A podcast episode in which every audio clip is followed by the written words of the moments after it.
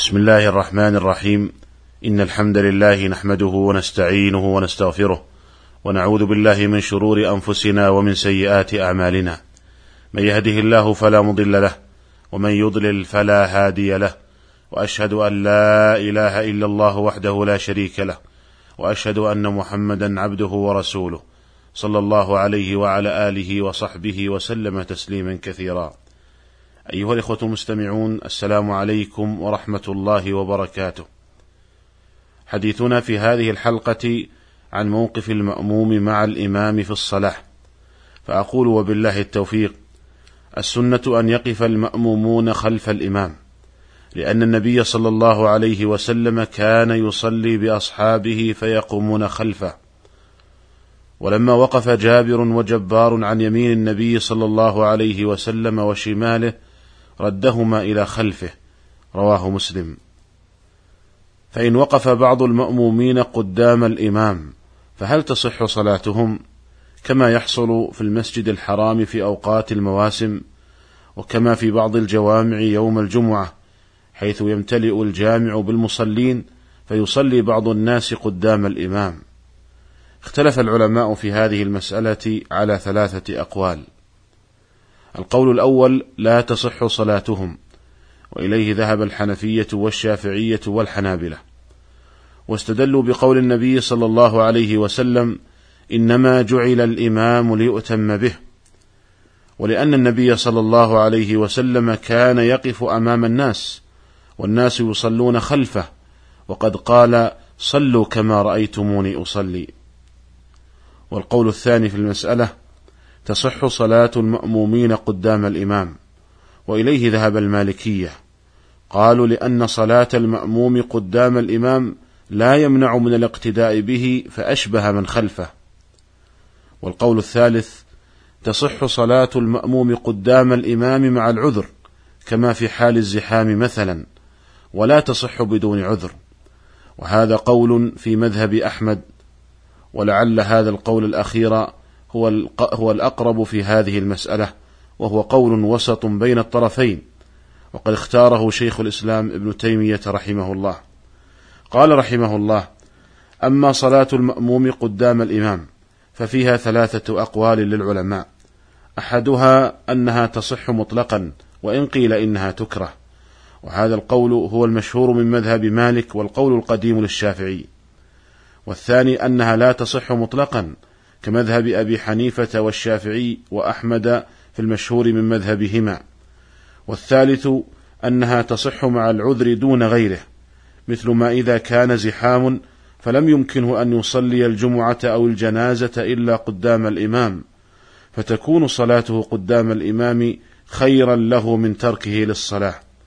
وهذا قول طائفة من العلماء وهو قول في مذهب أحمد وغيره وهو أعدل الأقوال وأرجحها. وذلك لأن ترك التقدم على الإمام غايته أن يكون واجبا من واجبات الصلاة في الجماعة. والواجبات كلها تسقط بالعذر وإن كانت واجبة في أصل الصلاة فالواجب في الجماعة أولى بالسقوط. ولهذا يسقط عن المصلي ما يعجز عنه من القيام والقراءة واللباس والطهارة وغير ذلك.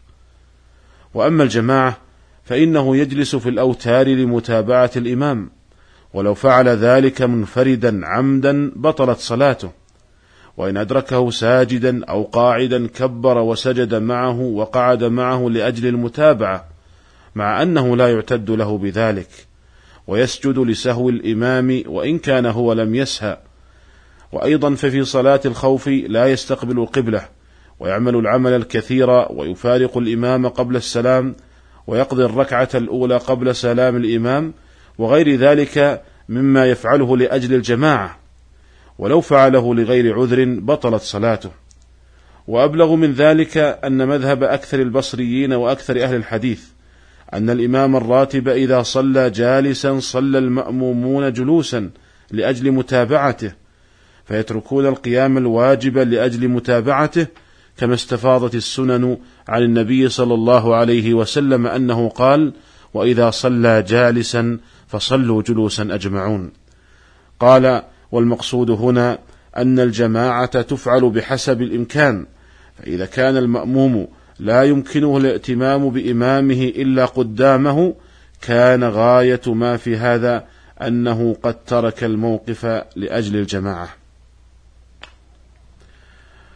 وبناء على هذا فصلاة الذين يصلون قدام الإمام في المسجد الحرام أو في مسجد الخيف بمنى أو في مسجد نمرة بعرفات أو في غير ذلك من المساجد التي تمتلئ ولا يجد بعض الناس مكانا للصلاة إلا قدام الإمام أقول إن صلاتهم صحيحة لأنهم إنما فعلوا, فعلوا ذلك للعذر وهو الزحام.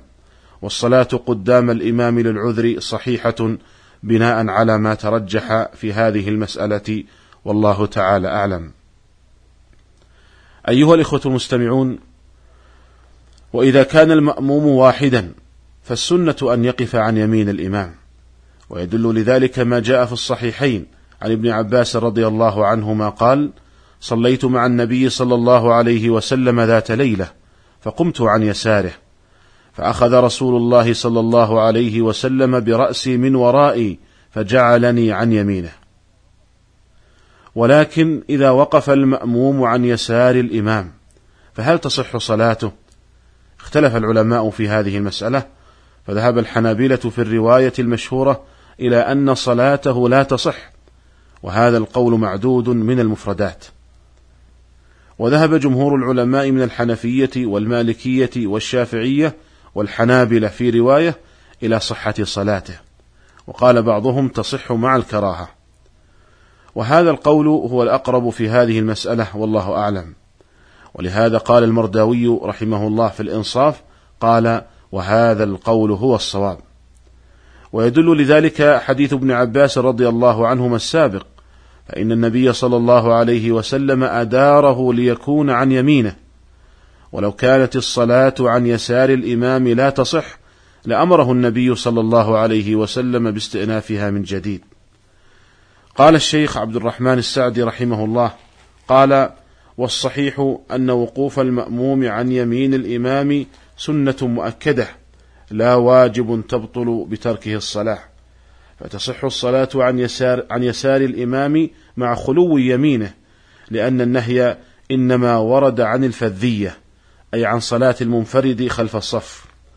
وأما إدارة النبي صلى الله عليه وسلم لابن عباس لما وقف عن يساره إلى يمينه فإنه يدل على الأفضلية لا على الوجوب لأنه لم ينهى عن ذلك.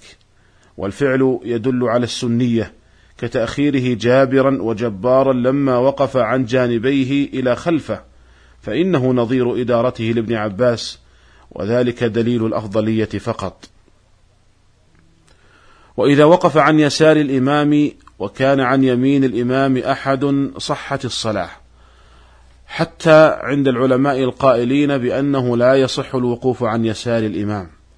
ولهذا قال المرداوي في الإنصاف بعد أن قرر أن المذهب عند الحنابلة هو عدم صحة الصلاة إذا وقف المأموم عن يسار الإمام قال فإن كان عن يمينه أحد صحت صلاته. والحاصل أيها الإخوة مما سبق أن السنة وقوف المأمومين خلف الإمام فإن وقف بعضهم قدامه لعذر كضيق المكان مثلا صحت الصلاة. أما إذا كان المأموم واحدا فالسنة أن يقف عن يمين الإمام فإن وقف عن يساره صحت الصلاة مع الكراهة في أرجح قولي العلماء والله أعلم.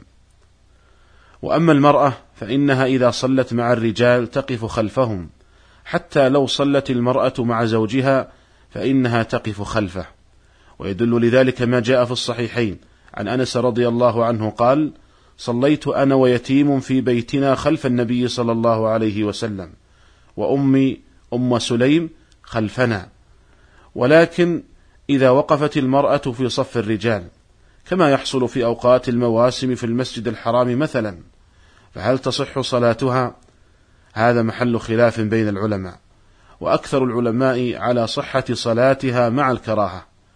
قال الموفق بن قدام رحمه الله فإن وقفت المرأة في صف الرجال كره لها ذلك ولم تبطل صلاتها ولا صلاة من يليها. وهذا هو مذهب الشافعي وقد عزاه الحافظ ابن حجر إلى جمهور العلماء. أيها الإخوة المستمعون هذا ما تيسر عرضه في هذه الحلقة.